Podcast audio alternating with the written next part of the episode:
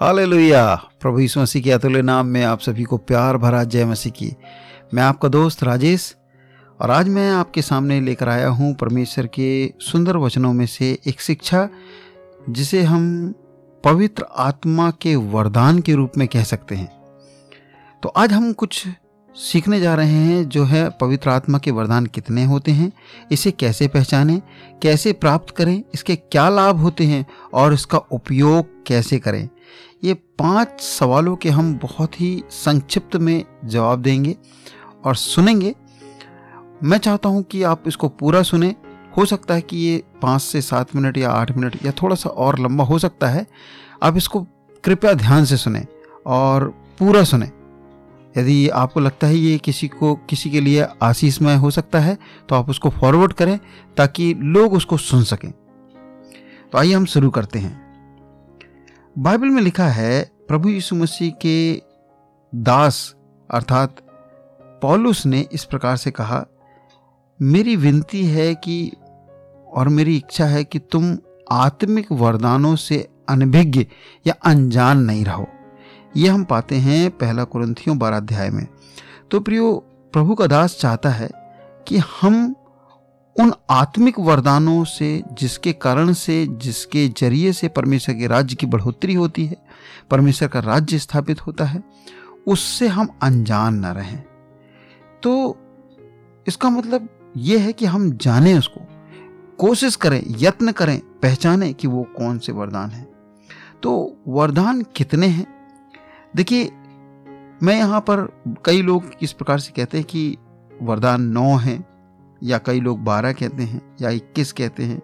मैं एक वचन बाइबल में से कहता हूँ, रोमियो की पत्री में जिस प्रकार से लिखा, वरदान तो कई हैं। अब यदि संख्या होती तो वचन ये बताता कि ये संख्या, इतनी संख्या, जिस प्रकार से एक सौ तिरपन मछलियाँ। लेकिन यहाँ पर लिखा, वरदान तो कई हैं। इसका मतलब है वरदान कई प्रकार के हैं। देखिए, इसमें जो बाइबल में सूची दी गई है वो है बुद्धि की बातें ज्ञान की बातें मतलब word of wisdom word of knowledge विश्वास, चंगाई का वरदान सामर्थ्य के वरदान मतलब चमत्कार के वरदान, भविष्यवाणी, आत्मा की परख अन्य अन्य भाषा बोलना और भाषाओं का अनुवाद। और हम दूसरी जगह में इसी प्रकार से पाते हैं कि देना भी, प्रोत्साहित करना भी, शिक्षा देना, रोमियो की पत्री बारह अध्याय में छः से आठ में और भविष्यवाणी सेवा करना, ये सारी बातें भी वरदान के तहत आती हैं।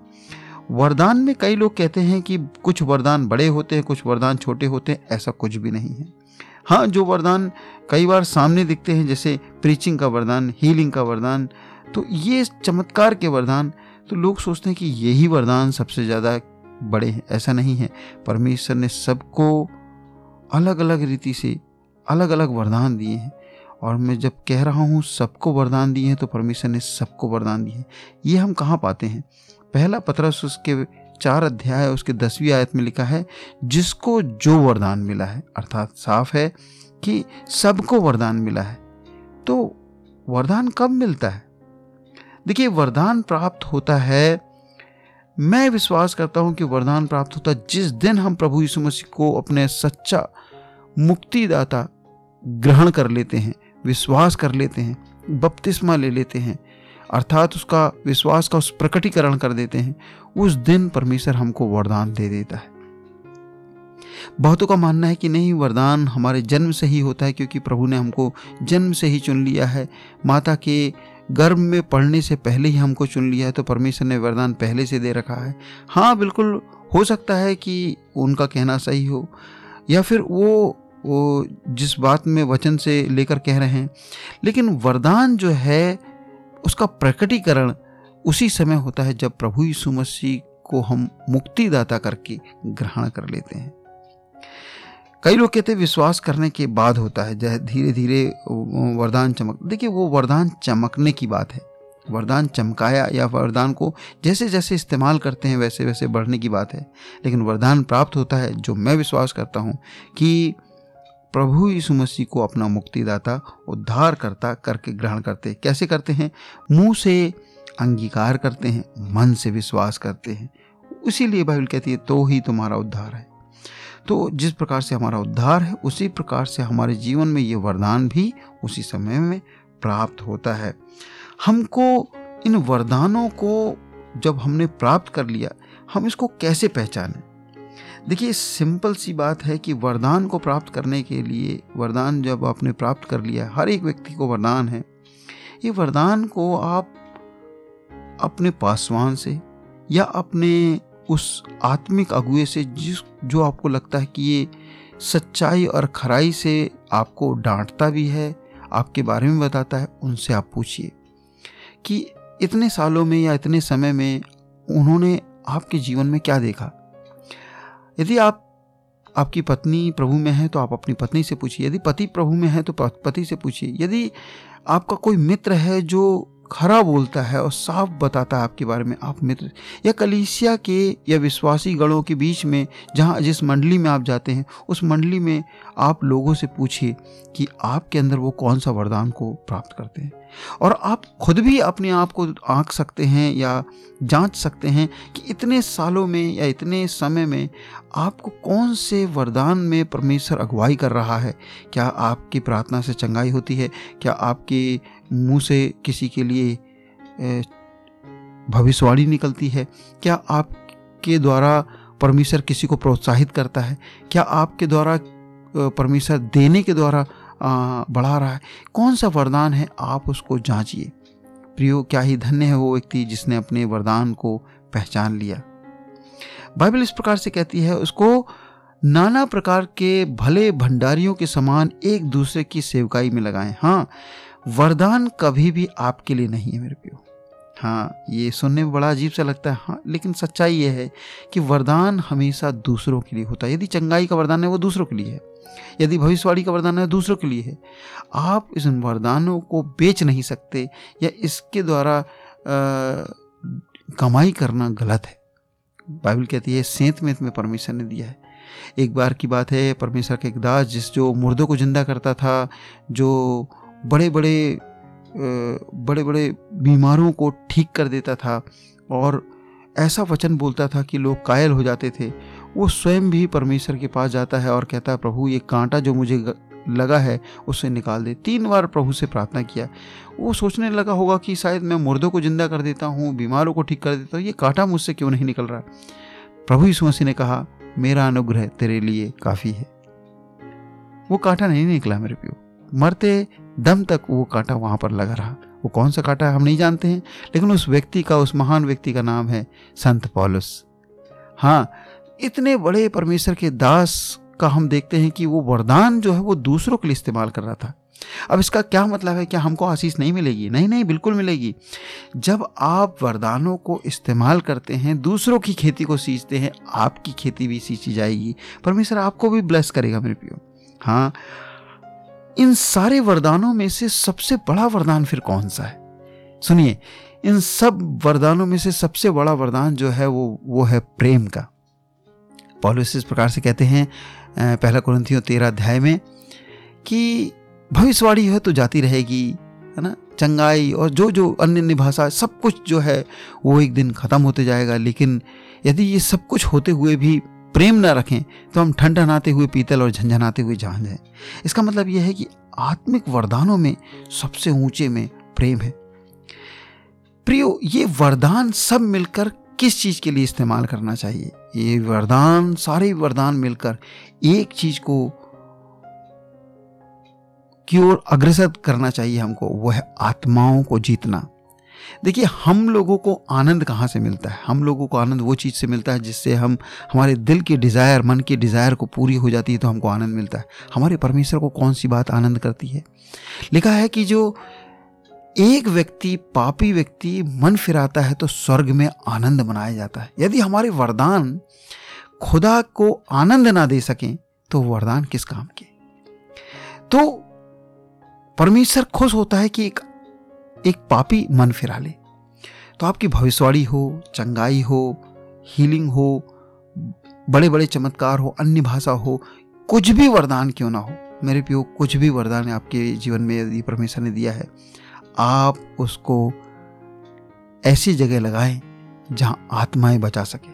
यदि आत्मा नहीं बच रही है तो आपको अपने वरदान के ऊपर क्वेश्चन मार्क लगा के सोचना होगा, क्या ये वरदान मैं अपने नाम की बढ़ाई के लिए कर रहा हूँ? किस चीज़ के लिए कर रहा हूँ? हाँ प्रियो, अभिषेक बेचा नहीं जाता। बाइबल में लिखा है कि व्यक्ति था, सिमौन करके वो परमेश्वर के दासों के पास आया और कहता, ये पैसा ले लो और मुझे वो चंगाई का, वो अभिषेक का वरदान दे दो। तो परमेश्वर के दासों ने कहा, हे सकल धर्म के बैरी, तेरे साथ तेरा पैसा नाश हो जाए। फिर वो माफ़ी मांगने लगा। लेकिन आज हम देखें, वो अभिषेक लोग बेच रहे हैं।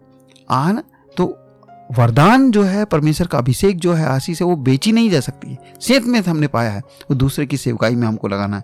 भले भंडारियों की नाई, जैसा हम लोग पहला पत्रस, उसके चार के दस में पाते हैं।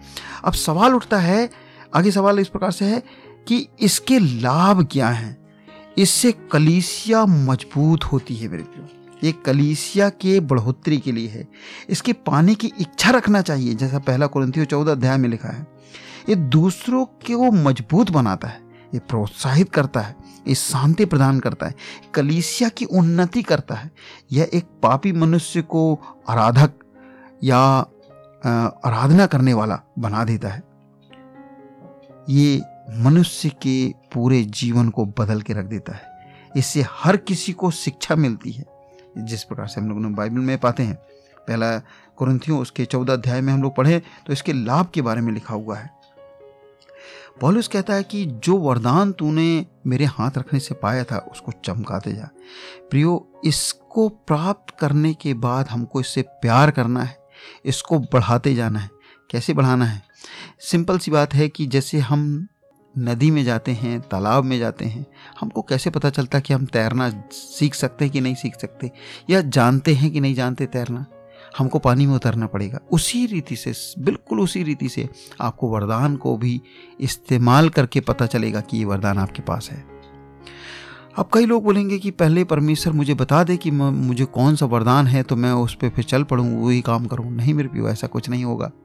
सुनिए, आपको जो वरदान मिला है, आपको इस्तेमाल करना होगा। यदि आप इस्तेमाल करेंगे आप बीमार को देखेंगे, बीमार के लिए प्रार्थना करेंगे, वो चंगा हो जाता है तो आपको समझना चाहिए कि आपको चंगाई का वरदान है। आप उसी में अग्रसर हों। जब एक वरदान, चाहे वो छोटा ही क्यों ना हो, देने का वरदान हो, प्रार्थना करने का वरदान हो, यदि आप इस प्रकार से करना शुरू कर देते हैं और उसमें समय बिताने लगते हैं, उसको जैसे जैसे आगे बढ़ाते हैं, आपको दूसरा वरदान खुलने लगता है, समझ में आने लगता है। और जिस प्रकार से बाइबल में लिखा है कि एक धनी व्यक्ति ने अपने दासों को तोड़े दिए थे एक को पाँच, एक को तीन, एक को एक। एक ने उसको इस्तेमाल ही नहीं किया, लेकिन पहले वाले व्यक्ति ने उसको पाँच का दस बना दिया। जिसने दस बना दिया था, बाइबल कहती है कि उससे, उसको एक जो तोड़ा था, उसको, उससे छीन कर एक वाले से छीन कर उसको दे दिया गया। उसी रीति से यदि आप अपने वरदान को इस्तेमाल करते हैं तो आपको वरदान और ऐड होते चले जाएँगे। जिस प्रकार से यूँ कहूँ कि जब आप बाइक चलाते हैं या कार चलाते हैं तो आपको 10 किलोमीटर की रोशनी नहीं दिखती है रात में। आपको अपनी बाइक से या कार से कुछ मीटर तक की ही रोशनी दिखती है। उस मीटर में आप, उस रोशनी में आप आगे बढ़ते हैं। तो जब आप आगे बढ़ते हैं तो वो रोशनी भी आगे बढ़ती चली जाती है। और एक शहर से दूसरे शहर, एक देश से दूसरे देश तक आप पहुँच जाते हैं। क्यों? क्योंकि आपने उस रोशनी में आगे आगे बढ़ा। आपने कदम बढ़ाया। बिल्कुल इसी रीति से यदि जो भी वरदान आपको मिला है, उसमें आपने कदम बढ़ाया है, आपने उसको इस्तेमाल किया है तो प्रियो, वो समय दूर नहीं जब परमेश्वर आपको उसके राज्य की बढ़ोतरी के लिए अद्भुत रीति से इस्तेमाल करेगा। मैं इन सभी बातों को यहीं पे विराम देना चाहता हूँ, क्योंकि हमारा ऑडियो बहुत बड़ा हो गया है है ना? लेकिन मैं चाहूँगा कि यदि आपको इससे और भी सुनना है या और भी इसके बारे में जानना चाहते हैं तो मुझे कमेंट करें। राजेश बावरिया, राजेश कुमार बावरिया फेसबुक में भी जाकर आप मुझे कमेंट कर सकते हैं और मैं आपके सवालों का ज़रूर जवाब दूँगा। कोशिश करूँगा कि ताकि जवाब दे सकूँ। प्रभु आप सबको आशीष दे। God bless you